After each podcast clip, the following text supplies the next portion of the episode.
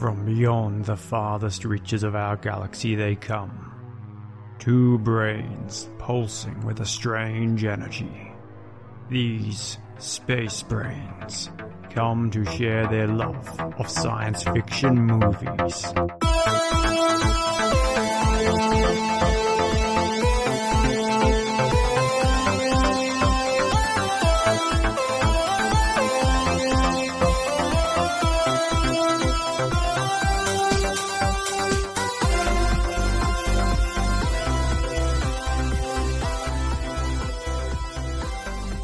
And welcome to Space Brains, the show where we joy watch sci fi movies and then we talk about what was good and what was great. I'm Surrey, and this is Mark. Hi, how you going? Tonight we're talking about The Lobster. The Lobster. So consider this your spoiler warning. If you haven't seen the movie yet, you're going to find out all about it now. So, sorry, what was your takeaway from this movie? My number one takeaway from this movie is that life is hard and finding a partner can be tricky. Love is blind. Is that a good one to use? I'm gonna I'm gonna go. Love is blind. Love is Blind, yeah. Well, it, it does definitely, this movie, present us with an alternate version of our humanity in the way that we fall in love with people and the way we match up with people and the way our relationships develop. And in just such an absurd way, really. Okay then, Mark. So, what, would you classify this as a hope, a warning, or an experiment movie? definitely experiment. I think it is it is showing us a version of human relationships in a very experimental way. I, I reckon they've very well distilled the essence of so many facets of our relationships and the way we build people up or take ourselves down, and the way we try to interact with people hmm. in a in a, in a world where expressing our feelings can be difficult. I suppose would be a way of looking at it. For sure. It's yeah, it's a bizarre version of how we deal with each other, you know, and that, and that whole idea of even male friends, it's you're not really connecting with each other. You're just you're just kind of numbers in a way. You're just you're just next to each other, and it's not really humanity the way we think of it. I think in in our reality. And speaking of the numbers, this movie, The Lobster, is released in 2015. Uh, it was written and directed by Yorgos Lanthimos, along with his buddies. Uh, it's won a bunch of prizes at the 2015 Cannes Festival, and it stars Colin Farrell, who we might remember from Total Recall, and it also has Rachel Weisz The Mummy fame, and uh, she's done a whole bunch of other stuff. It's just I watched The Mummy and I enjoyed The Mummy the most. Uh, so that's why I think of her. And yeah, he Yorgos wrote it with Efthymis Filippou, That's and the him. two of them have uh, worked together on about three films now. So they've co-written and then created. So they've got a bit of a partnership going on now. He's got a couple, a couple of these stars of The Lobster actually worked in these earlier Yeah, think- films, so Dog yeah. Whistle and so. This is his first English language movie, which he decided he had to do in order to sort of break into the next level of movie development. So And it was nominated probably top level uh, for best screenplay at the Oscars, and obviously nominated across uh, a, lot of other festivals. And you were saying at Cannes, it was a big thing at Cannes. Oh yeah, it, it got a lot of stuff there, and I don't, I'm not surprised. So before we go too far, though, let's let's give uh, everyone an idea of what the movie's about, a bit of a refresher in case they watched it back in 2015 Yep. at Cannes, because I, What an experience that would have been in the Cannes theatre. there would have been at least three people in there in that movie theater. I think that audience would have really had a ball with this movie. They would have really laughed out loud and shrieked in other moments. I think. Do you reckon? yes, I think so. 'Cause it does both. okay, so so let's let's give a bit of a rundown then of this film. So it opens with a very long dry shot of a woman driving her car along, and she stops on a country road, and then quite suddenly shoots a horse dead or a pony or something. Maybe there's a mule. yeah, I'm, yeah, I'm, I'm not uh, exactly sure. We were still inside the car as well, looking out. So yeah, we're a bit at a bit of distance. So we're then introduced quite quickly then to David, the primary character, and one of the very few names we actually learn in the film. That's right, yeah. In fact, the cast uh, are credited by other features. Yeah, weird human traits. That's right. Yeah, Yes. David is played by Colin Farrell. Dave's Colin Farrell, and he's sitting there talking to his uh, what we take to be his ex-wife or ex-partner, asking about the man that she's seeing, and he wants to know if he wears glasses or contacts. She then tells him, "Well, it's all over. You have to leave now." So he gets up with his dog and he off, he goes down. He checks into a hotel, which really does seem a lot more like a prison. He has to stand behind a line. He's got to surrender all of his clothes. He's given standard issue clothing. He's given a number 101. And he's asked a lot of personal questions as well. If you remember in the check-in scene, Oh, He's- yeah, like- you know, like his sexual preference, his um, past preferences, his relationship status, and and all these other sort of weird, very personal questions. Very strange. yeah, And, very strange for a hotel. and eventually we learn uh, after this that he's basically checked into this singles hotel where people who do not have partners go to find a partner. They've got 45 days to find a partner or they get turned into an animal of choice. David gets asked what his chosen animal is and the lobster. That's what he's, he's chosen. And he's asked why. Why be a lobster? Well, he says that there's because they live 100 years, they're always fertile, and he's always quite like the sea. It's a very odd choice, lobster. It but is, yeah. um, I can understand he wants to live a long time, and he always maybe he wants to have kids. Yeah, So then, while he's at this hotel, then he, he goes through a few strange rituals. here. the first day he's there, he has to have his hand tied behind his back to show him why it's good to have two of things. Uh, has to watch little plays, little dramas on stage, demonstrating that when you have a partner in life, you have everything's better. For example, if you choke, you, they can give you the Heimlich maneuver and you don't die. it's a great scene that one. Also, then that you don't get raped The women, of women need a partner, otherwise they get raped all the time. I, I know. I've been, I've, I've, I've been uh, wondering about what the benefit of having a partner was all this time. Mm, yeah. There you go, Just the way they put that on stage, it's really quite Yeah. funny. Choking and so forth. So then David at breakfast he meets a couple of men, a limping man and a lisping man. And the lisping man he wants to be a parrot, which of course is pointed out as a bit strange that his primary feature being that he has a speech impediment, but he wants to turn into the only animal that can actually talk. And the limping man, who got his limp because he jumped into the wolf enclosure at a zoo in order to be near his mother, who had been turned into a wolf. He got savaged by all the wolves, but there were two that didn't rip his leg apart, and he likes to think one of them was his mother. I, I don't know. I, I'm wondering if maybe the first one in was was the one who ate his leg. Yeah, that's right. That's a good question. Uh, and then they have a dance scene where he meets um, a, a few of the women. Hmm. There's a woman who likes biscuits, butter biscuits. There's a girl who gets nosebleeds, and her best friend, who we learn later on has very beautiful hair. Uh, and, and the mean woman as well. Oh yes, and there's a, a heartless woman, a, woman heartless whom sorry, he, yeah, he later learns will be devoid of heart. I think that's what it says. Yeah. Yeah, so so they also have to go on these hunts for the loners, who, who we learn of are people who have run away from their responsibility of turning to an animal after failing to find a partner. And every time that you bag one of these loners, you get an extra day at the hotel. The loners get turned into animals. Uh, we don't. It's undisclosed what animals they get turned into. The worst kind, I think. Yeah, they say They the make reference kind. the worst kind of animal. Yeah. Know, don't know what that is. No. And so the, the rules of this place keep going on. So you're not allowed to masturbate, but every day the tenants get stimulated by the staff, Yeah. which is dreadful. Not, not stimulated to, to climax, just to arousal. Yeah. And then masturbation is totally illegal. In fact, the lisping man was caught doing so, and they, they stuck his hand in a toaster Yeah. and burnt his hand in Quite front of brutal. That's in front of everyone else at breakfast. Who just kept everyone else just kept eating their breakfast as well. so- Everyone's just sitting there, just watching this guy getting uh, his hand he rather howls and brutally screams.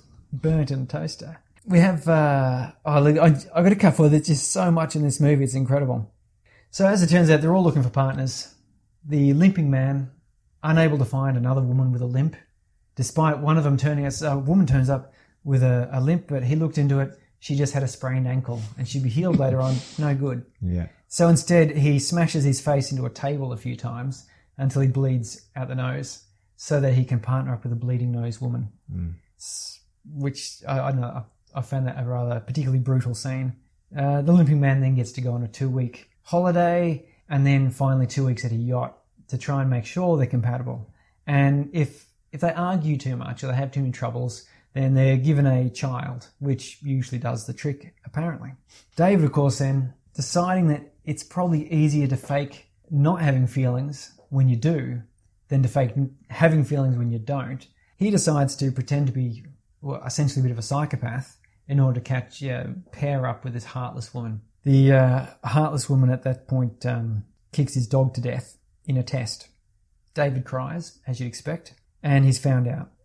He's then dragged to the uh, the manager's towards the manager's office. She's going to expose him, and he'll be turned into something terrible.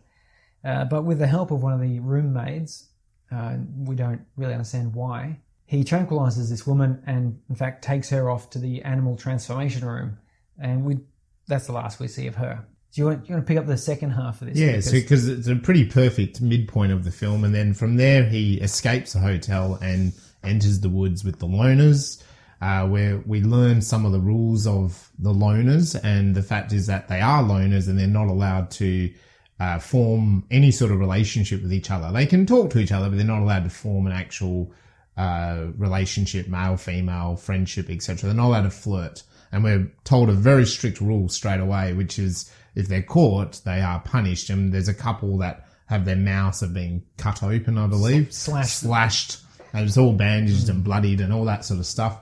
And we are also told about the ultimate punishment of uh, red intercourse, which uh, we, we we sort of can imagine what that would be, and it's very disturbing if No, you think we're not about. actually told the specifics of it. The, the, narrator, Yeah. which is this uh, female voice that we've yet to meet, I believe, Yes. at this point, she says that she'd heard of the red intercourse, but uh, only could only guess at what that meant. Yeah, and so that character um, who has been narrating, we we see her, and she is a loner, and we get her perspective on David, and she's basically saying that she's looking at him and she she likes him. She she is interested in him, even though there is this danger involved as being a loner.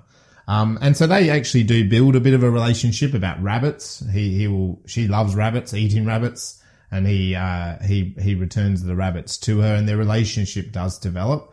Um, then they are chosen and taken to the city with the the loner leader, and they in the city they I suppose are collecting supplies. I, I guess you know we sort of see them in the shopping mall. Yeah, and, and they contact are- lenses. Yeah, and they're doing some of those things.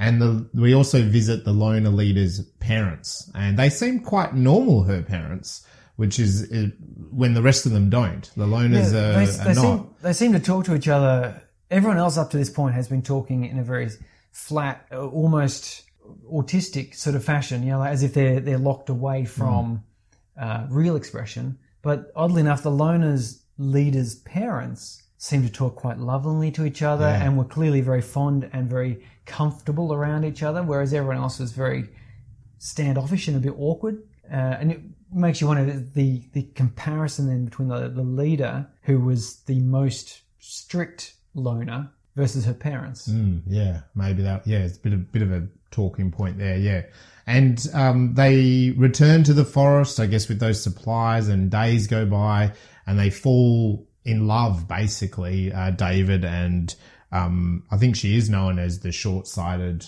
woman Short sighted woman. in the forest, Rachel Weisz's character. Um, and they do fall in love and they come up with a, you know, cute little code system that they can talk to each other in sign language and, and how, and they talk about that. And he keeps giving her rabbits and she's sort of falling in love with him. And we, we're, we see that unfolding and they're doing it behind closed eyes.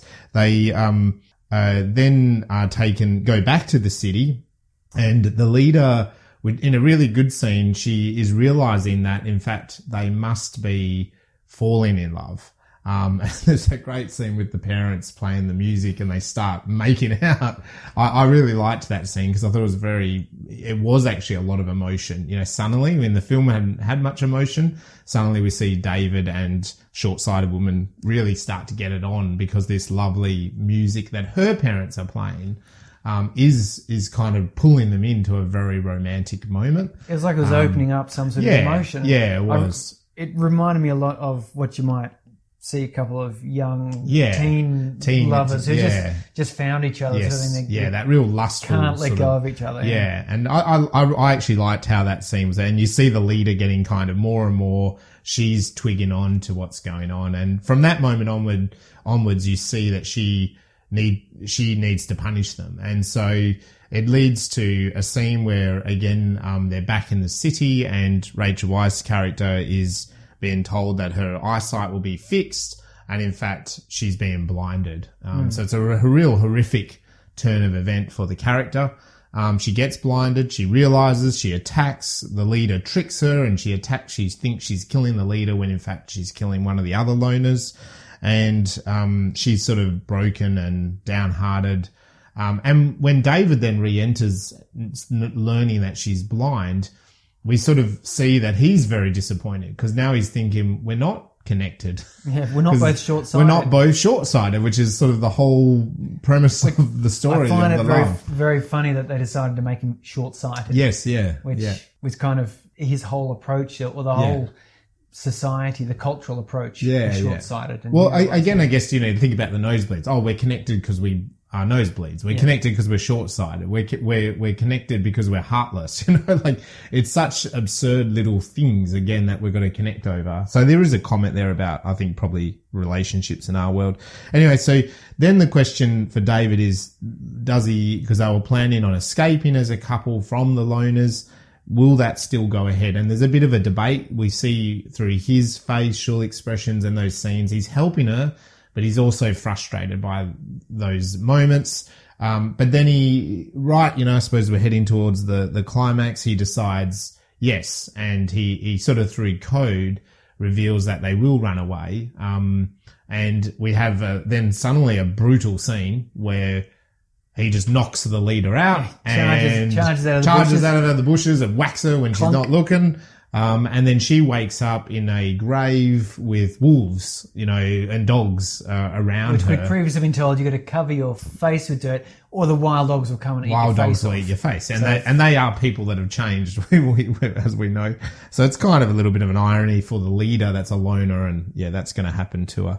Um, and then we get to this really amazing last scene where, of course, they're as a couple, they're in the city, and um, they're they're talking, and you can see that David's still, you know, he's still a bit undecided, and he decides to that he's going to make himself blind, and so he goes to the bathroom, and he's got the sharp steak knife up to his eye, and uh, we come back to the short-sighted woman, and we go back to David, and then we come back to the short-sighted woman, and that's the end of the story. we don't black get an answer. Um, You know, do, the the film is asking us does he do it and return, or does he not do it and run away? Or does he not do it and return? Yeah, There's the three options, really. There. it is the three options. So yeah, and it's a good question really to end on. With again, I just think this is so absurd. This movie, this story, and everything that. Yeah, the ending is absurd. Really, you know. Again, yeah, These, these endings, though, like that, they're a great opportunity, though, to to talk about it because there are three basic options. Yes. And I would love to hear what the what what people think that Definitely. is because I I've got what I what I would like to have happen. What what is that? what is it that what you is it think? that- yeah. What what do you think? What do you want to happen? What do, do you do you want him to stab his eyes out? You know, do you what what are you thinking at the end of that story? Well, story? see, the problem is I can see at the end he's kind of learnt some lessons about life and the fact, for example, that he doesn't have this short-sighted connection anymore.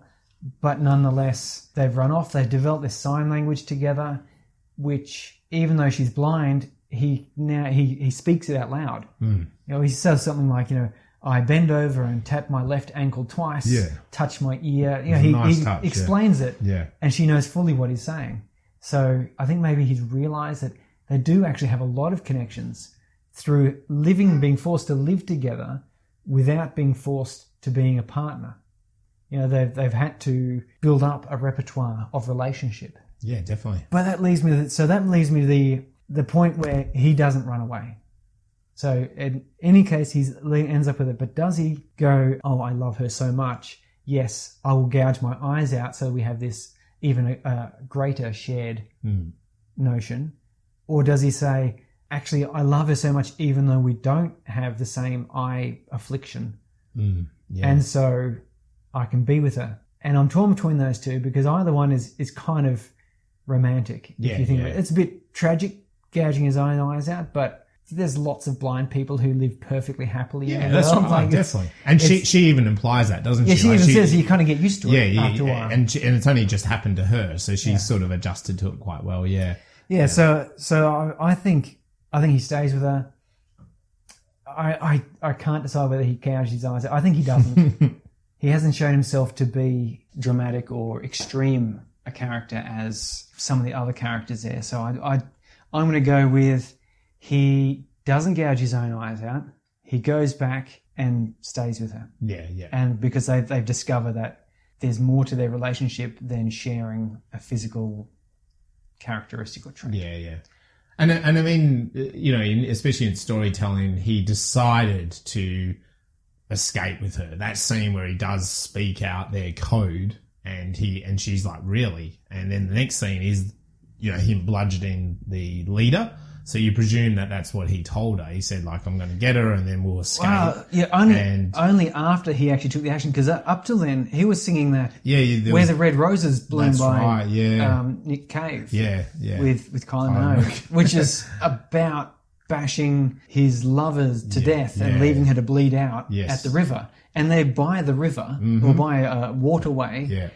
and yeah, I you re- I personally was getting the feeling I was going, oh god, no, is it is he saying that? He's going to they, they've, they've agreed to like kill her because she's blind, Blind, now and yeah. Can't be with like so I was I was actually really quite pleased when he sort of popped out of the bushes and clocked that leader on the head on Yeah. ah that's okay then But thi- this is the fantastic thing of a film like this is that you don't know what happens at the end, and it's up to mm. us as the audience. The audience gets to make the decision on what did David do. You know, did David stay with her? Did he gouge her eyes out, or did he run away?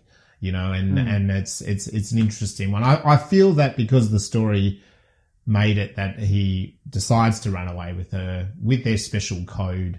He's just doubtful about poking his own eyes out, and that's fair enough. And there's other ways. I mean, she got blinded by a surgeon.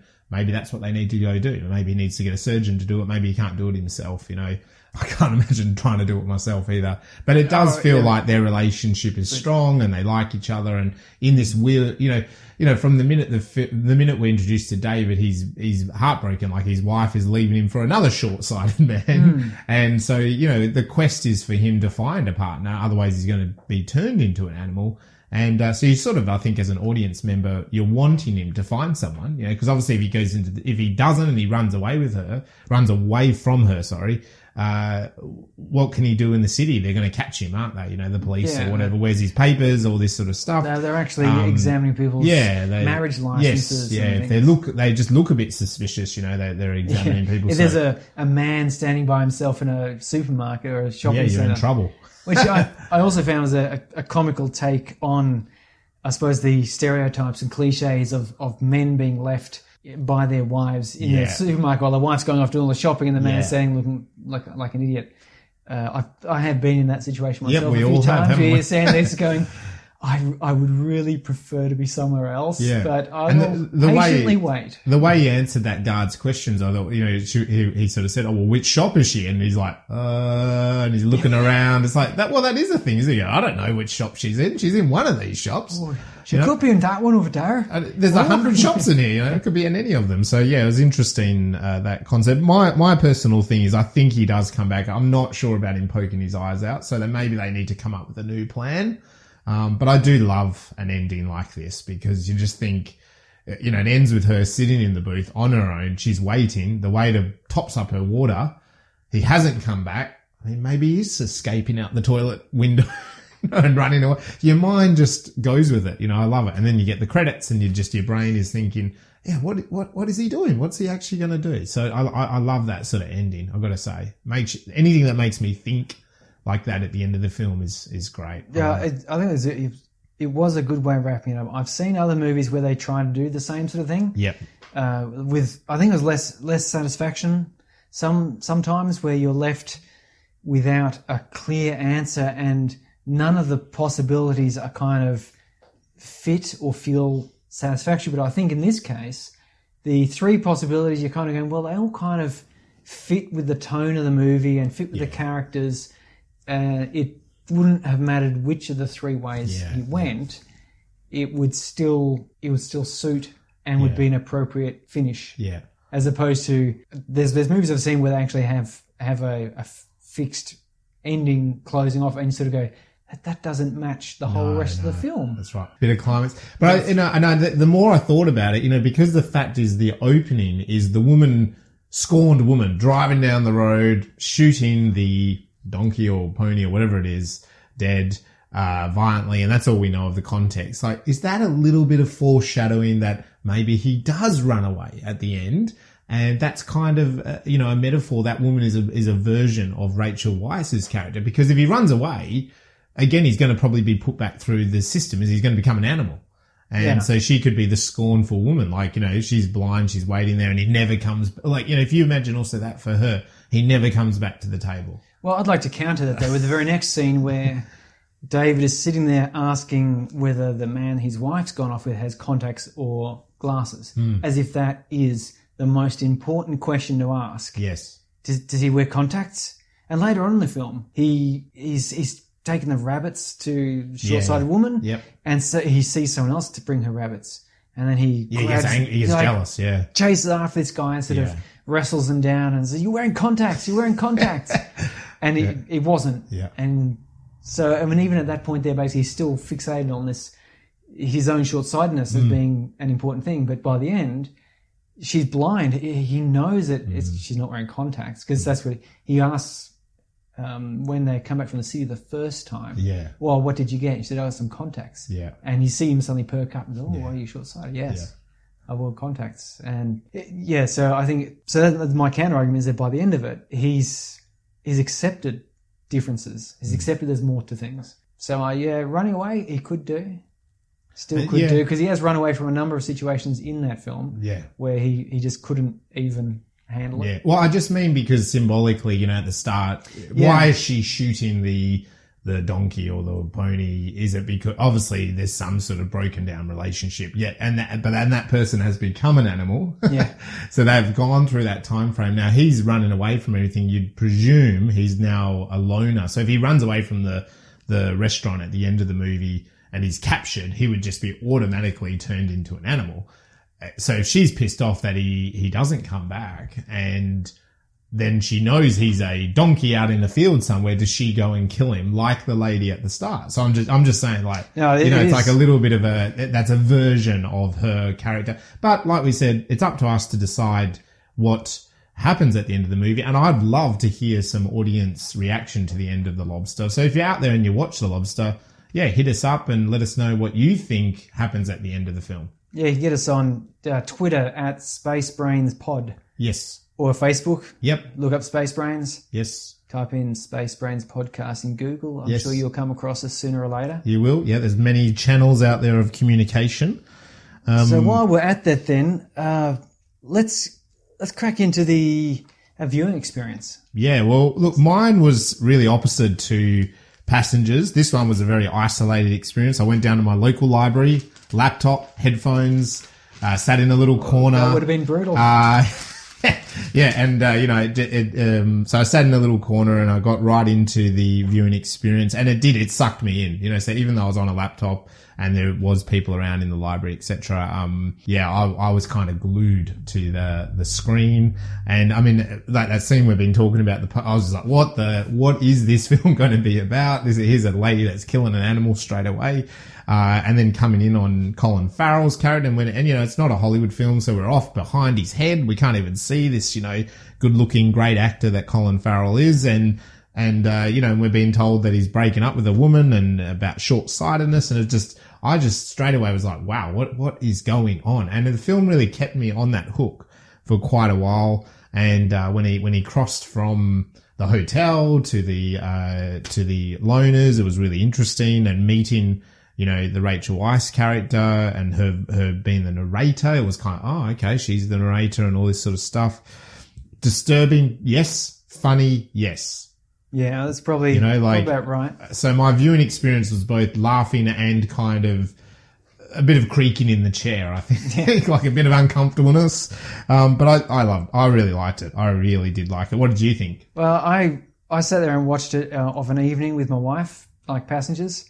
We don't often get evenings where we can sit together at the same time and watch something, so we did take the opportunity. It, one thing it did, it made me feel very glad that I had this beautiful woman beside me and didn't have to turn to an animal myself. but I, I, I think one of the things that we both really got out of it is it's something we've talked about often where we talk about how it, it's really we really appreciate the fact that we have each other Yeah. Is that there's good times when you're single but then there's all those times where you're kind of sitting at home alone just kind of staring at a wall type of thing or you're much like in the movie at that dance you just sort of go out and you you kind of dance with someone um, but you kind of walk off and like Yeah. You go your separate yeah, yeah, ways. yeah, like it's just such a, a, a pointless, meaningless, a waste of time almost. Like you just kind of go, well, I could be creative or something, but you don't want to be. You, you kind of want to meet people, Yeah. but yeah. So so it was really nice to sit there. Uh, we had a a few few moments to talk about it too, which was quite good. So a lot of movies, it's action the whole way through. Even movies which aren't action movies often will splice in so there's not much going on, uh, not much downtime. Yeah. This movie had periods uh, of maybe 30 seconds or a minute or so of just kind of silent um, process where someone's walking, doing something. So we found it was it was really handy to be able to talk then about this crazy scene or sequence we'd just watched and how it relates to people doing things. So that was yeah, and as it was, it was totally different experience to passengers Yeah. where we didn't talk. We just kind of sat and we watched it and enjoyed it in silence together. This one here, we felt compelled to make comment mm. because there are bits, you know, build up to where he knocks out the leader lady. There's the build up where they're making out uh, with the guitars playing. There's Yeah.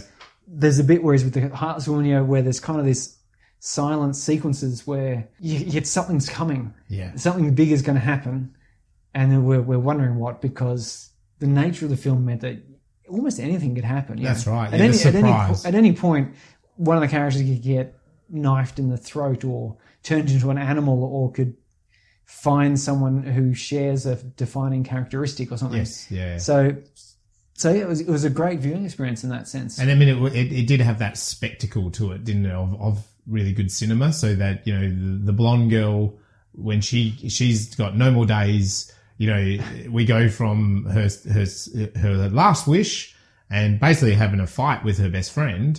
And then we see the horse with the blonde, long blonde locks. with the blonde mane. Yeah, so they deliberately made that. But that and the leader being smacked and, you know, um, them also, I thought was really interesting in the scene where the loners attacked the hotel and you thought they were going to like annihilate the people in there. But they set them up basically to have a bad relationship, don't they? You know, they, Yeah, they- to break them up. To break them up, you know. So it, it's it's uh, that was a big surprise to me. I was kind of expecting them sheer violence from the loners. Oh, just you know, I loved in that. I liked it. You just brought up there the the scene David gets on the yacht where Yeah. the bleeding nose woman and the limping guy who's been faking bleeding nose, Yes, and David then reveals yes, that he's just been faking the blood nose, and now that's probably just cherry juice on his shirt. yeah. And they kind of look at each other, and neither of them seem to care.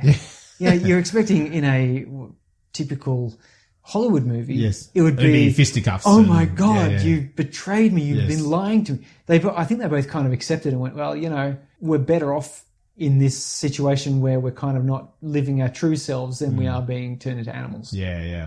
And it was it was just a very very good little disappointing scene. I Yeah. was like, well, he just tells him to get off the boat, Yeah, and he just leaves. build-up. He goes, "Okay, then, get You know, get like- off, get off.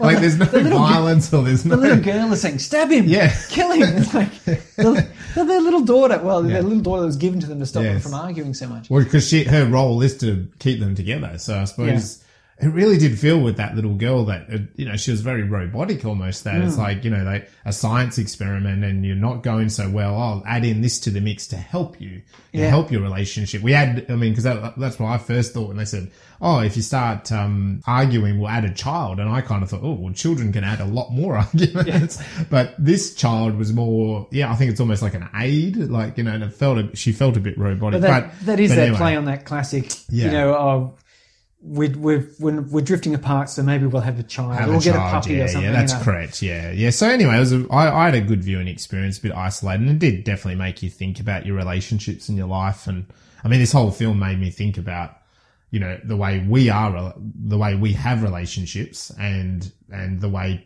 we put emphasis on having a relationship and getting a partner. And I think the film is kind of a bit of a cray cray version of that. You know, it Yeah, takes that to the extreme. Does the extreme Yeah. to expose Yeah, these, to- these to- points yeah, about about our culture. So I mean, I we we on this podcast like to we're going to rank films on a bit of a ladder, Oh, and um, obviously last last episode, Passengers, that was the first film.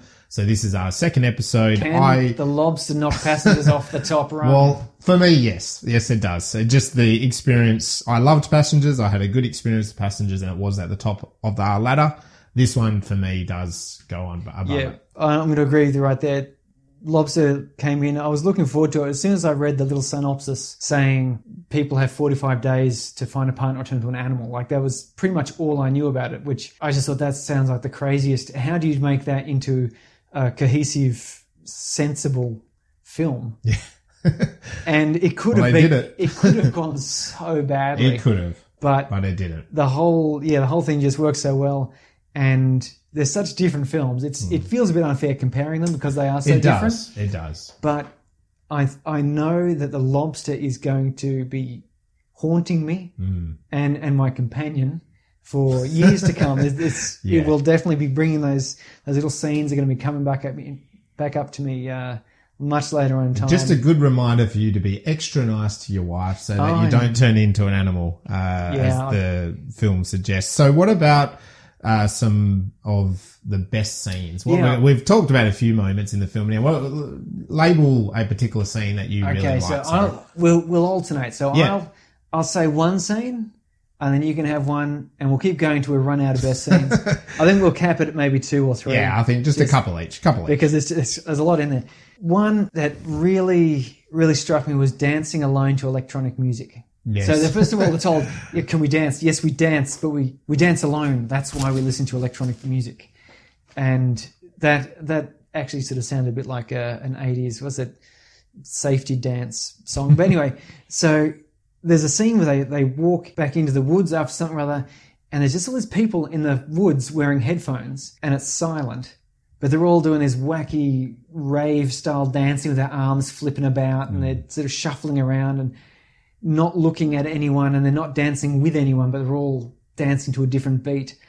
And I have been to a number of goth clubs in Melbourne, and that looks just so much like that, where you'd see, you just see a whole dance floor full of people, but no one's dancing with each other. Everyone's it's doing their own, you know, wacky style from sort of shuffling, looking down at the ground to the the full on, you know, glow sticks in their hands, flipping about, and and that's that's why it really it really took me as a scene is because it, it spoke to this experiences I had, and for a while there I was single in Melbourne, going to these goth clubs, and yeah, it was you could you could go up and dance all you liked. It was electronic music for the most part, but you were probably not going to be dancing with other people.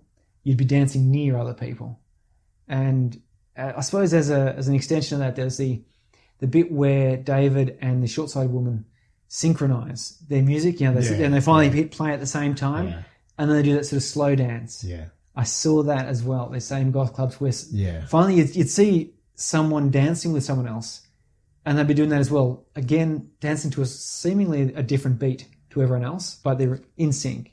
And so just those those images, that scene, it just it really captured the feeling. Even though they're in the forest, it it was perfect. Yeah, I liked that scene too. To be honest, it was kind of it was after the hotel attacking the hotel. Yeah, I think it was when they came back so from it's the sort of like a celebration. I Yeah, think yeah. they got to like all dance alone. Dance. Uh, so it was kind of good. Yeah, and I mean, look on that more early in the film, a scene I really liked was the idea of what it is to be the awkwardness of being single, and so it's in the ballroom. All the women are dressed in that same dress. All the men are dressed in the same outfit, uh, which they get when they check into the hotel, as we're as we're seen. And it's that it's again, it's that absurdity of of being single, you know. And and the three guys are like talking about, oh, I'm going to go have a dance, but they're not dancing, and it's just again very awkward. And then Colin Farrell, David uh, character, gets up and he walks over to the girls. And again, the girls have kind of like bunched up together, you know? So it's that real Yeah. old fashioned kind of the guys are on this side and the girls are on the other. And it's like, what is it like to be single? And he goes up and asks her for a dance and, and then they have a dance. And like you were sort of saying, that sort of awkwardness on the dance floor is being played out. I, I thought that was a really nice scene. Just that really emphasizing the singledom. That was it it was actually one of one of my best scenes as well. In particular, I liked at the end of the singing and the dancing. They open the blinds, and it's just still morning, so it's it's only shortly after breakfast. Yeah, yeah. It looked that you got the feeling it was an evening, and they'd gone. It's like having a night out type thing. Well, the alarm goes, doesn't it? And straight Yeah. away they're drawing the blinds, and it's like put get the ready to tables, hunt. rearrange yeah, the like- tables and- yeah, they're just straight into it. Yeah, Everyone's back onto the next onto the next activity, which uh, yeah is the hunt. They they put on their hunting coats, grab their guns, and off they go. yeah, yeah, yeah. Yeah. So okay, so scene number two, because that was actually the dancing is my number three. So I'm yeah. going to lump There it you in go, with yours yeah. anyway. You've got an extra Number one. two was the the banging the head on the table to get a blood nose. that it shocked me. Like I wasn't expecting it because he first gets his blood nose in the pool, and the camera's a long way off, and you do actually see him Whack his head. Yeah, yeah, he's talking with this girl, and he's just saying the most. talking ah, about breaststroke. Oh yeah, so so awkward. I was just Yeah. cringing because he's going.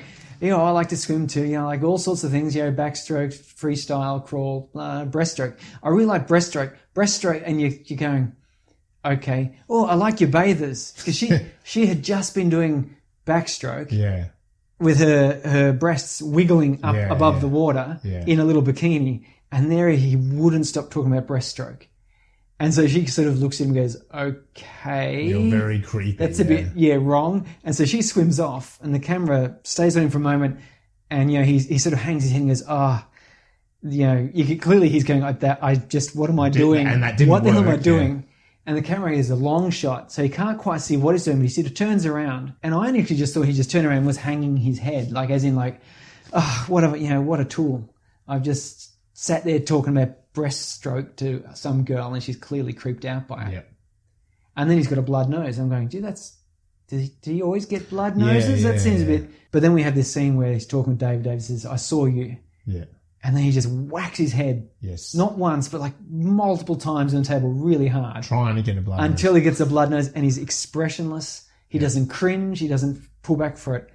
And I was just so shocked by the suddenness and and the, the lack of expression he has. is clearly his desperation because he he indicated a few times that he was getting a partner. He was not turned into an Yeah. animal. He, he abused the other two guys of t- choosing stupid animals. Yes. One would be thrown in a pot and cooked, and the other one would be a parrot with a lisp. Yeah. And yeah, and he proved it by banging his head that it, it stuck in my head.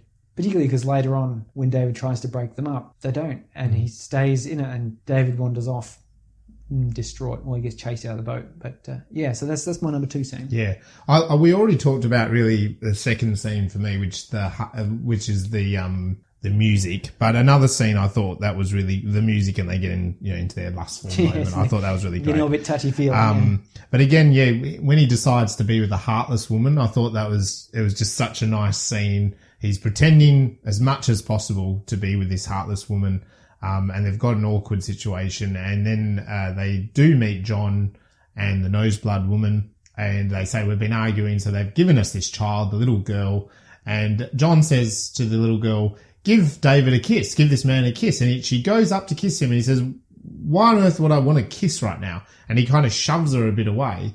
And then to be even more heartless himself, he kicks her. Yeah. he just kicks her. Full grown man kicks her and she, she starts screaming out in pain. And I was a bit like, whoa, wow. Like you don't see the lead character in many films kick a little girl in the shin. Uh, and then he adds to that, oh, you, you, I hope you get a limp. You'll be more like your father. you know, like he really like throw, and then they walk away. And, uh, and the other thing again, like we keep saying, like the void of emotion, normal emotion. I mean, John and the nosebleed woman, who are now the mum and dad of this little girl, they don't really do anything. They don't stop him. They don't console the little girl. they just, you know, we have this wide shot of them walking away from it. And I just, like, I was kind of intrigued, uh, disturbed, and laughing all in the one one moment in that scene. So I think that's a favourite of mine as well. Yeah, that was was quite again another shock and funny. Uh, I was unsure of how he's going to react to the Yeah. because he's, he's in there. He's trying very hard to be heartless. That's right. Yeah, but he did a good job, I think. He kept the heartless going. So um, I'd love again to hear any audience members out there listening uh, to know what your best scene was, or a scene that really sticks. That, as we say, the lobster something must conjure up in your mind. Oh, there are so many And, so many uh, scenes in there. I, I yeah. could go on all night about it, Yes, but we I'm not could. going to. I'm going to go straight to my worst scene. oh, okay. Ooh. Worst worst scene is the dead dog scene. Yeah. because I found it genuinely upsetting and Yeah. heartbreaking. When, if you cast your mind back, he's uh, he's with the heartless woman, and she's suspicious. She's always testing him for to, to make sure he's actually heartless. And he wakes up. David wakes up, and the heartless woman is standing there in front of him, and then just says, "I kicked your dog to death, your brother," because the dog was actually his brother. Yeah, he was yelping and moaning, and I was like, "Oh, gee, that sounds awful." Then I thought to myself, "Ah, "Is this like?" the the olive scene where she pretended to choke. And she just said this to see if he jumps up and races out to find his dog. right, yeah. And aha, gotcha. Yeah. He was probably thinking the same thing. Oh, she's just testing me. Yeah. So he says, Oh, well, yes, well, I guess I'll go after breakfast. And why would I be worried about that, stupid dog? And he gets up to go into the bathroom, and the dog is there dead. Yeah. Poor old David has a bit of a cry. And I just found this, it was, It was a tough scene. it, it- yeah, it was so confronting. yeah. It was dreadful. It was a good example of, of writing, raising the stakes, but you know, An because we, had, like you said, you, she was, she tested him during sex. She tested him, you know, out, out and about. She tested him. She kind kind of kept testing their relationship. Hmm. Being so heartless, she was not showing a lot of emotion. Um, but she was really challenging their relationship. And so then for her to kind of take it to that next notch, you know, of, killing the dog, you know. Um, yeah, no, it was brutal. Um, for me, it's actually uh, for not so much um, worst scene because I don't sort of have one because I did really enjoy it. Like totally, I was I was really immersed in this. Um, but I guess I was disappointed that we didn't get to see her transform. So the heartless woman, he does Oh, okay. take her, and I think again, like it, it, it was nice to know that people transform after 45 days and this and that. But I felt like with her, it would have been nice to kind of actually have the punishment Yeah, bit of served revenge. out. Yeah. Yeah. And whether how much of that they showed us or not, I, I don't know. But they, they could have either shown the animal or something would have been maybe a bit of a just reward for the fact that she killed the dog. Poor little doggies. We all love doggies, don't we? So that's always the problem. But yeah, I, I felt I was a little bit miffed that we didn't get to see her her sort of ending, so to speak. Yeah, that's a lack of a worse scene. Just lack of a scene that I would have liked we never to see. There. we never found out what the transformation No, entailed. no, no. There was they they made comment that oh they scoop your eyeballs out and cut Yeah. your take your heart and your brain and, organs and the blood go to the hospital. and the, yeah the, the bits and pieces go off to the hospital. But I and immediately I turned to my wife and said, "How's he going to turn to a lobster? yeah, yeah, Like yeah. his brain will not fit in a lobster." yeah. So it's kind of left as it's just a bit of magic in the, the Yeah. film. It's um the, the the science in this science fiction was more the science of sociology and psychology Yeah, rather than science of physics and chemistry. Yeah. The movie couldn't have worked any other way. That like if they had tried to actually have a a viable way of turning people into animals, like it just the whole the whole thing would just make. I mean, it made no sense anyway. But it would have not been internally consistent Yeah. it, it would have it would have tried too hard. It would have been the the midichlorians explaining the, the force where you kind of watch it and go, did we need to know that? Yeah. That's mm, oh well, okay. If you're gonna if you're gonna do that, well, sure. It sort of seems a bit of a strange choice, but yeah. So I think it would have been a strange choice to get an insight into the process. Yeah. it would have been revealing something that uh, best left unrevealed. Yeah, and that, I think it is a good example, probably as a story that, well, as an audience member, I went along with it. I didn't really need to see it. Like I, I, would have liked to see in that scene to that particular character. you like a bit of revenge for her. It's the same with you know the the the, the leader, the loner leader at the end.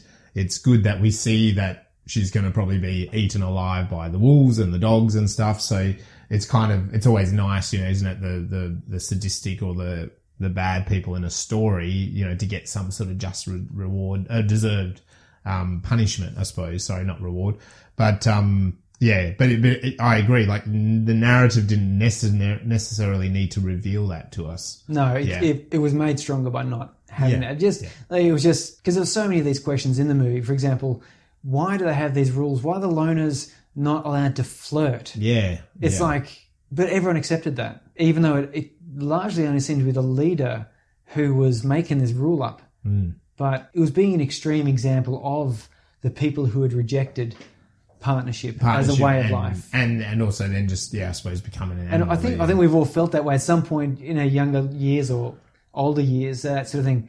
Oh well, I don't. Yeah, I don't, need, a partner. I, I'm just fine by myself and all the rest of it. And they sort of took that concept. I think the whole, yeah, I'm not going to get a partner. I'm never Well, going to get married. And now that let's do it, take that to extreme ex- absurd. Yeah, that's right, To see yeah, how that turns out. They It obviously didn't watch that role play in the hotel, but did they? You know, that you're going to choke to death Well, what- or be raped. Where what, what happens? Either way, what happens? I love that was another. Really And are you just going to dance by yourself to electronic music? So, did you feel? I mean, we you know we like to focus on the sci-fi. Did you feel that science, or you know, what what did you kind of get out of the uh, interpretation of this story in the sciencey world? Well, as I said, as, so science fiction isn't just about physics and chemistry. It can also be about psychology, sociology, uh, and that's what this film is about. Take an aspect of our society, they, they've pushed it into and, and pulled it apart into an absurd degree yeah, to get a message across. yeah, Because if uh, if you're trying to be too subtle about these things, particularly when you're talking about relationships and so on, it just the the, the message of the relationship has disappeared. yeah, But in in keeping with their um, well, the hotel staff tend to wear lab coats most Yeah. of the time when they were doing things. even the musicians. the musicians at the, at the dance were all Yeah. look like lab technicians Yeah. or something. Is that why I was thinking this is what they do in their after hours? You know, like they obviously change people to animals, but they also play drums. yeah, no, they're, they're great musicians as well. No, so I I actually and guards as well. You know, the guards were in the lab coats, and yeah, the, you know they had it was like an institution. yeah, wasn't yeah, yeah. So back in my day, when I, when I was actually looking for my wife, uh, I wasn't looking for my wife as such, but when I I was alone and uh, in Melbourne, I actually came up with a criteria for what I wanted. I thought, well, these are, these are the definite no's. She had to be short sighted, have a limp. yeah. No, no, but there, there were some definite no's which were regarding those sort of incompatible Yeah, traits, social things. bits. Yeah, So, for example, a smoker. I don't smoke, and I thought, well, it, it's just going to be too hard. One smoker, one smoke, not smoker. Uh, I'm not vegetarian, so I thought, well, again, uh, I, was, I was thinking well in advance of like family meals. I'm like, oh, it's just like, no, I don't want to have to have those arguments, have that tension. If I go vegetarian, it would be with my wife, both of us becoming vegetarian, for example. And and so there are a few of those things. Uh, but I also read this beautiful article which was about applying uh, game theory and statistical analysis to how you should know when to choose your partner. Uh, because you've got, if you're going to look at it from a point of view of maths, you've got basically a, a stream of partners that you're going to meet, potential partners, shall we say, and assuming you're only dating one person at a time. So you'll meet these people one at a time, and generally you often can't go back to a previous. So you meet someone and you have to make a decision at some point. Are they the best for me? Are we going to have the best relationship? Or is this going to be a subpar relationship and then my next one will be a better one? Uh, but at some point, you've got to think, well, if you keep doing this, you're never going to know because you don't know what the next one coming is and you don't know how many more you have. So you can, if there's a little statistical analysis you can use, which is um, usually applied to cards in a deck, where you've got 52 cards in the deck of so many suits and so forth. And the idea is that you've got to, you get one card dealt out to you one at a time, and it has a value. And your idea is to stop at the point where you think you've got the highest value you can get. And to boil all that down, you, you, you figure out a whole bunch of these variables. For example, how long you're going to be dating for, how many people you meet per day or week or year, how long each of those relationships is, and so on. And it boils down to basically after about between seven and 10, you should pick the next person you come across who's better than the one prior. uh, the relationship. I shouldn't say person because it's actually the relationship you have with the person. Like the, Yeah. people can't be valued on an individual, but you get the idea. So as it turns out, I chose my wife as number 11. She was better than the previous ones I could remember. It's possible that I'd have a relationship, a, a more fulfilling relationship maybe by going to number 12, 13. But as it turns out, statistically speaking, I was best off placed choosing her. But that led me though, because that, that goes on and, on for a bit. But I found an even more interesting take on this more interesting because it involves uh, aliens and space, and thus it's good. So, have you ever heard of the Drake equation? The Drake equation uh, was oh dear, I don't know the guy's first name. Frank, Dr. Frank Drake. So he's asked this question. We've got the Milky Way, full of stars, full of possible planets with possible civilizations. How many are out there that we can talk to? So the Drake equation is an attempt to sort of encapsulate all the variables that would be relevant to establishing the number of intelligent civilizations that existed in the Milky Way galaxy, which would broadcast radio signals uh, at any particular point in time. For sure. Yeah. Uh, so he plugged in a bunch of numbers and came down to a number of 10,000. Said in the Milky Way right now, at any given point, there's about 10,000 civilizations able to communicate. To take it further, this fellow Peter Backus, he wrote a paper which says, Why I Don't Have a Girlfriend an application of the Drake equation to love in the UK. Now, the easy answer is the reason you don't have a girlfriend is because you're applying the Drake equation. That's right. but hey, I I applied this other equation and I got a Yeah, girlfriend. So at it worked criteria. out. So, so anyway, so the Drake equation has a bunch of formulas. Uh, where the number of civilizations capable of interstellar communication is equal to the rate of formation of stars capable of supporting life times the average number of planets similar to Earth per planetary system times a fraction of the Earth-like planets supporting life of any kind times the fraction of life-supporting planets where intelligent life develops times the fraction of planets with intelligent life that are capable of interstellar communication times the length of time such communica- communicating civilizations survive. So that came down to some, yeah, like there's there's 300 billion stars, Yeah. and and you put those numbers in, you, and you end up with this number of about 10,000 Yeah. civilizations. So he he took those in and said the number of potential girlfriends in the UK is equal to the rate of formation of people.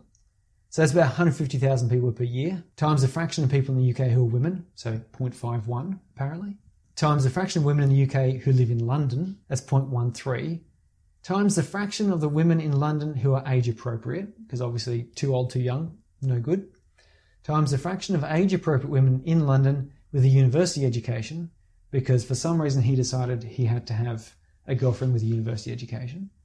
At one point, I thought I had to have the same thing until I realized that cut out too many good women uh, who, and, and I refined that into being women who had some desire for lifelong learning and development, which is what I was really looking for.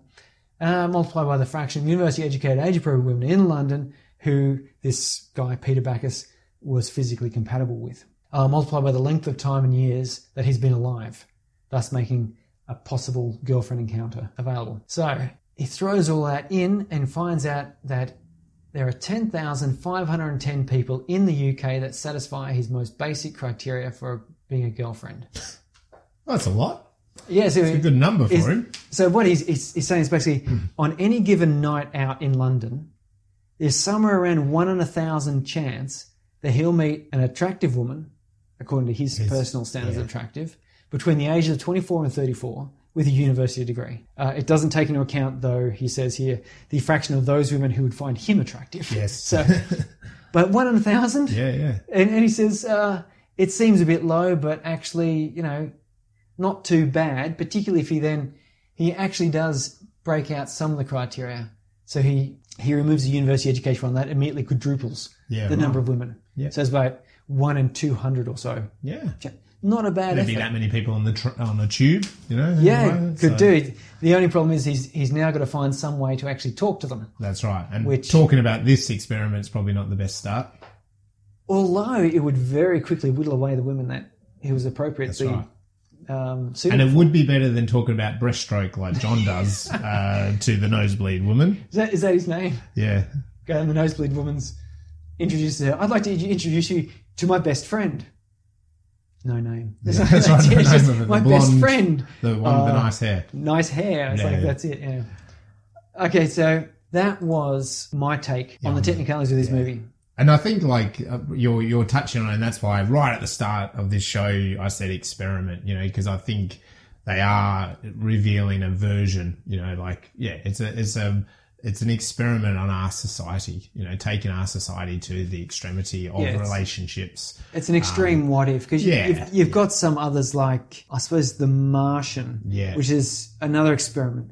What if we shove someone on Mars Yeah, by yeah. themselves with almost no resources? Yeah, and and surrogates, that sci-fi movie where people are plugged in and clones go out in society, and so they're they're versions of themselves. Uh, Bruce Willis is in it, and um, the Australian actress. I can't quite put my name on her uh, name on her right, but that that film, you know, I mean, it's a detective kind of sci-fi story okay. uh, like I Robot or whatever. But um, the, in Surrogates, yeah, we send out clones, and of course, as the film goes along, we realize, you know, the humans that have got the clones out, the clones are really good looking, and they're state of the art, and they're young, and all that attractive, like Hollywood actors. Yet the real people back at home operating the clones are are not, you know. So there is a bit of an experiment going on there like social media, like how you position yourself online, you know, uh, how, what do you look like, your selfies, etc. So I think this film did do that, that, and there is a lot of those scenes, you know, the, the singleness, the isolation, being alone, uh, versus being with a relationship and, and how kind of absurd that is for us, you know, like the dance floor, like we've talked about, you know, like it is a bit weird, isn't it? You might dance with someone and then you walk away and you never dance with them Well, ever again. I've, or, I've had those you know, very that- same that- experiences. there's You an know, awkwardness to it, and I think the film took that awkwardness and really pushed it to the max, you know. And so that, that's how I saw it, that experiment. But it was interesting. Yeah, you you delving into the uh, the Drake formula. Well, I I think it was as relevant. As I said, there seemed to be lab coats, Mm. and they, they had this number forty five days.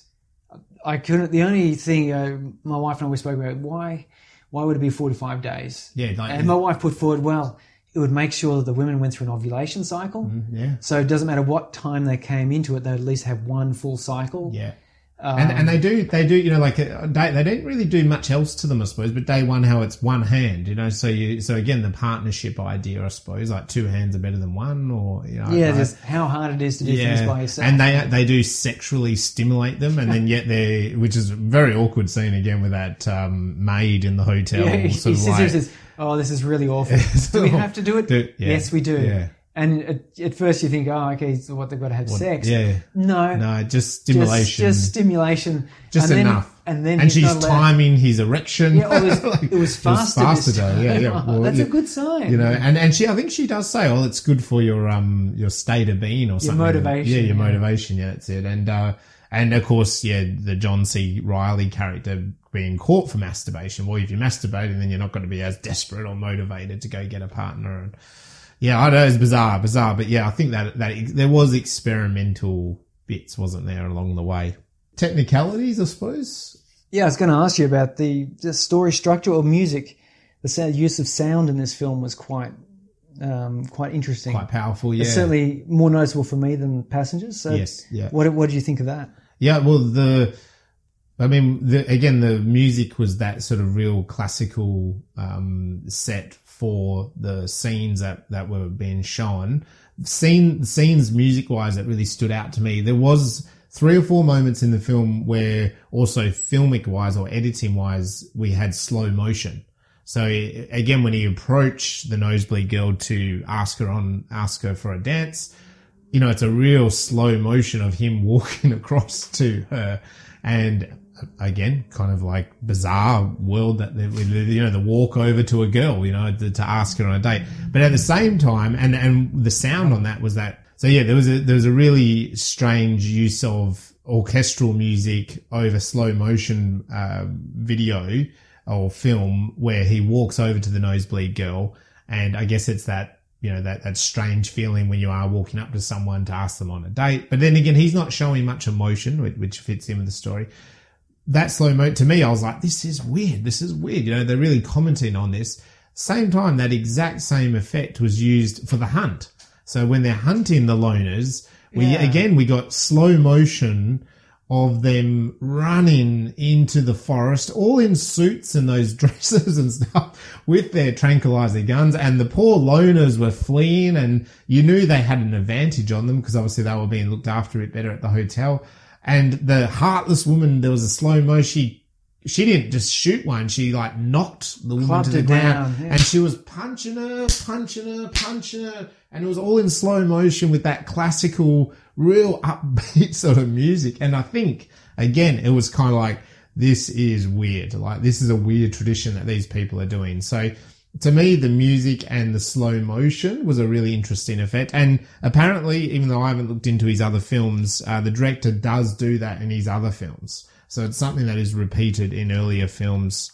Um, that, but I found the music, yeah, Perhaps that was he's kind of perfected it a bit more now. he has perfected it a bit more, yeah. So that slow motion shots, um, I think again that probably it as an audience something like slow motion with that music, you you're segmented back into your reality a little bit. Like it's so over the top that you're kind of like, oh, you know, this is another a world. bit like uh, Clockwork Orange, Yeah. where they have the, the classical music playing whilst they're vandalising yeah, and, that's and right. painting. Yeah, so anything that speeds up and slows down footage, you are a bit more taken out of your element. You know, you notice it as a audience member, um, and yeah, and and they also did it with the couple in the city as well. Um, there was slow motion when they were walking. So yeah, he just chose some weird moments to do that.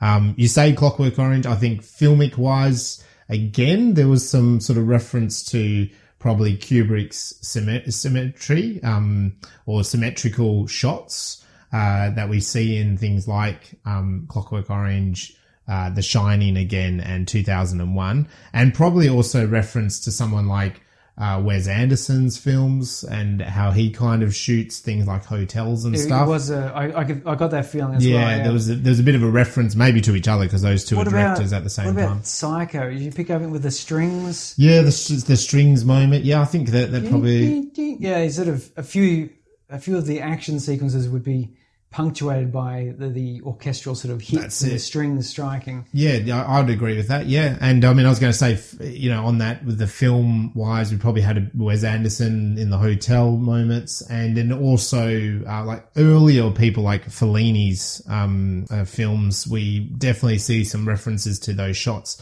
um, and.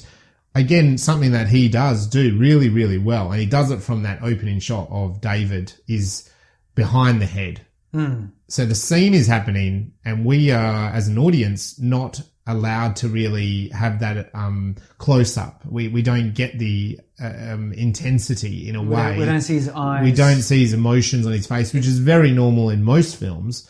Um, and I mean, again, we're kind of standing back from this film. And I, I, in looking at the film, filmic wise, I did notice that there's a lot of long shots, a lot of slow, long shots. And again, uh, you mentioned in the pool, we don't really 100% know if he John whacks his head or not. Um, when uh, David's also like he looks down at the at the the blonde girl she's turned into the pony. We we don't get the close ups of it, you know. And even at the start with the woman killing the donkey, we're in we stay in the car. She gets out of the car and goes kills it, and we're just seeing it through the front windscreen. Um, and even when the couple, when David and um, the short sighted woman do make out in that lustful scene, we're kind of back. We're not really in on it. We're, we are back on it, you know. um, so there's lots and lots of long shots. Lots of this is really because technically you could say this is bad filmmaking, but the way he does it is great. Is is cutting people's heads off as well. Yeah, It's, this again, is the you know, hotel manager. the hotel manager and character. this is my partner. Yeah, and we don't the see you can't see his can't see his face. Happens to David as well. There's a couple of scenes where we see his belly and he's cha- changing his pants and stuff. Um, and um, yeah, we, we see it in the loner forest as well, where the people are cut off. Um, so we're either kind of more abstract, further back, long shots, or if it is closer, we're losing people's heads. Uh, which which flows in with the lack of emotion. Um, it you're does, it. Like, does, people yeah.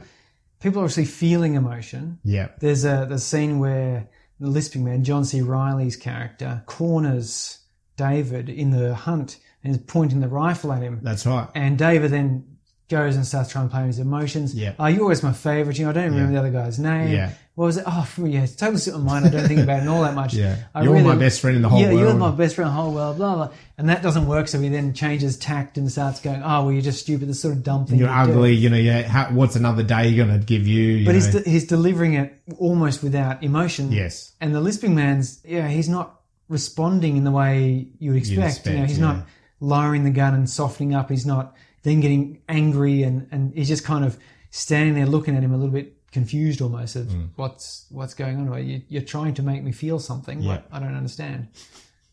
So yeah, I think again, it's that it's the representation of Hmm. relationships, that theme, that sort of idea of it being a bit absurd, and here it is in the extremity, and we are jarred as an audience. You know, we're sort of back from the action, so to speak. So yeah, that really stood out to me. Um, that was the that was the main sort of yeah, the film and the sound were the main technicalities that I wanted to kind of touch on. Yeah, was Oh, anything well, else you? I do have a question for you though. What was the name of the dog? Uh, his brother His brother. Bob. Oh, you got it. Okay. good. Well, I think there was a good thing with that, but and we saw it with the animals in the forest. We saw it with the blonde um, woman. John says, you know, in his angry outburst, "You're going to be eaten," you know, because he, David wants to be a lobster, and I think he says, "You'll be caught and stuck in a cage as a parrot, and you've got to lisp. Why do you want to be the only animal that talks?" Like, it's almost like, and and with Bob the dog who gets beaten to death, as we talked about earlier, it's it's kind of like I mean, are the animals really human? You know, like, do they know? Well, You know, and, was- e- and even John's story, like how he says, I hopped the fence. I was expecting him to kind of go, and one of the wolves stood up for me. You know, that was mum. But no. But then, and two of them stood Yeah, back. it was- I mean, it wasn't like one stood Made back. the point to say there was yeah, two of there was two that stood, and yeah. I hope one was my mum. I, Yeah. I like to think one was my mum. So it's almost like they are turned into animals, but then they're just animals. Like they they've lost their subconscious. I you was know? even think, though like, for a while considering the fact that maybe that was just a lie. yeah, That they That- just, yeah, I did think they that just too. paraded the animal Yeah. past. Yes, And yeah, there was a bit that said, uh, oh, so many people want to be dogs. That's why there's just dogs everywhere. yeah, But they're, they're unusual animals, they're rare animals. That's Yeah. why they're endangered because Yes. no one wants to be them. yeah. But that almost sounded like sort of a, a story you'd tell a child That's right. to Yeah, to explain something in a very simple way. yeah. Uh, so I, there's kind of a, a bit of a question there. Did people actually get turn animals or were they just kind of yeah. disposed of? Yeah, and and like you said earlier, you know, there's that scene where they say, "Oh, the organs are donated or removed hmm. and used for science, and the blood is." It's almost like, well, is there anything left? You know, like what is left? Like, what are they actually? And we never see the transformation, so you don't really know. However, David transforms the heartless woman, and you know, apparently that worked and everything. So you you presume it is a process. Yeah. So he must have witnessed it. He, he did it himself. So yeah. Um. But I did question the whole thing with Bob. You know, it's not. Yeah, yeah. Is Bob his real brother or not? You know. Are they just given a dog? Yeah, yeah, they're that's your brother. that's by the way, brother, yeah. it's not like he was an intelligent dog. No, no, no. just played fetch. it just was the dog, wasn't he? Yeah. hung around like a dog would. Yeah, His name is Bob. Yeah, Bob his the dog. It's a very bland name, isn't it? Well, you know the biscuit woman who jumps out the window and just about cracks herself open. She actually starred alongside Ricky Gervais Ah. in a show. Do you know what the show's called? Uh, Ricky Gervais, it would either be The Office, Extras, or Derek. It was Extra. Extras, yeah. Extras, yeah. So she was um, uh, Maggie Jacobs, the, the offsider who he would meet up regularly with, Yeah, right. who was also an extra, didn't do very well. Yeah. I do, I would like to say I loved the reference to her as a character, the woman that liked the butter, was it the buttermilk biscuits? She seemed like- the nicest. She did seem very nice, And- yeah. And she's, She was very desperate to be in a partnership. she was very desperate. She was offering all sorts of services. and then threw herself out the window. Didn't throw herself out high enough, yeah.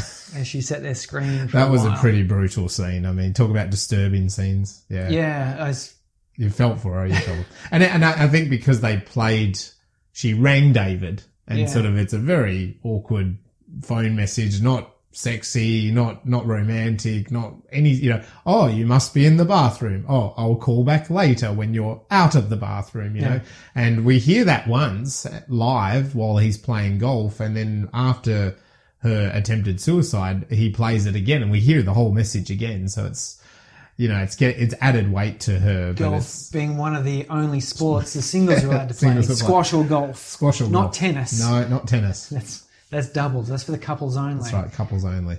Yeah. I've Yeah, got, great I, stuff. I do have something interesting about lobsters because I was wondering there about lobsters living 100 years and fertile. But there was an interesting thing here that uh, research reckons suggests that lobsters don't stop growing. Oh, Or rather, the case is they're not sure what the maximum size of a lobster is. right. There must be some sort of physiological limit to their the, their physiology. You know, their lungs or their gills can only do so much. But they're saying one of the problems they have is that lobsters are only studied by trapping them, and the traps are only designed to catch lobsters of maybe you know up to sixty centimeters sort of long. Hmm. So they have caught sort of 10, 15 kilo lobsters, which you Wow. could imagine are quite big, only because they've got one claw trapped in the trap, not because they themselves have got the trap. So there is a question of how how much bigger do they grow? We, we don't know because we don't catch them, and they they live in quite deep cold oceans. That really really opened up my imagination there to thinking that Yeah. I could probably sit down to a a lobster dinner maybe of a 20 kilo lobster. yeah, this huge lobster. A lobster tail the size of your leg. puts a bit of, uh, and I suppose they're they're bottom feeders, aren't they? I think. Yeah, yeah, well, I've they- they- heard people say that before. Like it's as humans, it's considered this real expensive wine and dine kind of you know lobster, and yet it's uh, you know they sort of eat the bottom stuff Well, of the ocean. the oldest lobster I found was, uh, I think it was 80 years old. yeah, right. And it was caught between Australia and New Zealand. So that's deep, cold ocean. And it, where they're expensive now, but back in the day in the US, they were what they fed the prisoners and servants because they were they're like the cockroaches of the sea, Yeah, as yeah. they're called, and they were considered to be tasteless. And in Maine, up around there where Stephen King likes to write, they had to have laws limiting the number of lobsters served per week, as the- because the prisoners and the servants were complaining that they had to eat too much lobster. too much lobster. And to me, that, that sounds bizarre to it does sound bizarre. considering how much Too much lobster. how much you've got to spend to get a lobster these days. Yes, yeah. that's right. Yeah, but that would be interesting and conjures up a whole nother science fiction world as a uh, twenty kilogram lobster. Well, you can imagine you the size of it, like a small dog. Yeah, yeah. And I mean, do that? So you do? You know, he says hundred. You're saying eighty years. I mean, I guess they just get bigger the older they get. I Yeah, well, they, just keep yeah, shedding their shell and shell growing a new shell. growing a new one. Yeah, Yeah, as long as they've got a good food source. Yes, that's the um, the executive director of the Lobster Institute at the University of Maine. That's Robert C. Bayer. He's the one who said when we catch one that is twenty to thirty pounds, like ten to fifteen kilos, it's because a claw got caught in the entrance of the trap, not because it's inside. Yeah, so it must be big. It So- must be very big. Yeah, they they just I don't know how big a trap you'd have to have a big trap to try and catch a lobster of that sort of size. Yeah, yeah, And they eat each other is the other problem as well. yeah. Right. So there's big ones going around. big one might eat another bigger one as well. So there's less Sounds like bigger ones. Sharknado Six. Yeah. You know, the lobster tsunami or something. Now, the Lobster movie website, you can go on, and answer some questions, and Oh, yeah. uh, you turn out to be an animal. What animal did you turn out to Well, be? Sorry. Was I, I took this before I watched the lobster. Yep, yep. and it, it asks you a bunch of questions which seem strange, and it even asks you your uh, sexual preference, your partner preference, Yep. male, female, Yep. and it's got the male female one that's grayed out, says not available at this time, and that's actually from the scene in the movie where David has to answer those personal questions. Uh, so are you heterosexual or homosexual? And I really like the fact that he stops and pauses and he really Yeah. considers it very hard. He says, Yeah. I did have a homosexual encounter in college once. Yeah. Can I be bisexual? No, I'm afraid bisexual's not a choice available at this time. At this time, yeah. So I'm not sure. Was that just because there were no other singles identified? Maybe this hotel doesn't cater yeah. to bisexuals. To me, it sounded like they'd ha- they used to do it, and then maybe it hasn't worked out very well, or something. Yeah, they found it, it's too ambiguous yeah, for their system quite- yeah. of checking and you know, Because they also made it, remember the shoes, like he goes, was he 44 and a half or something? She's like, no, it's 44 or 45. Yeah, yeah. Like, so I think that's the thing. It has to be. Yeah, that that really that, that was that was great. But yeah, I, I went through the questions and I came up. I was option optioned. I was given the option between swan or lobster. Yeah. I chose swan.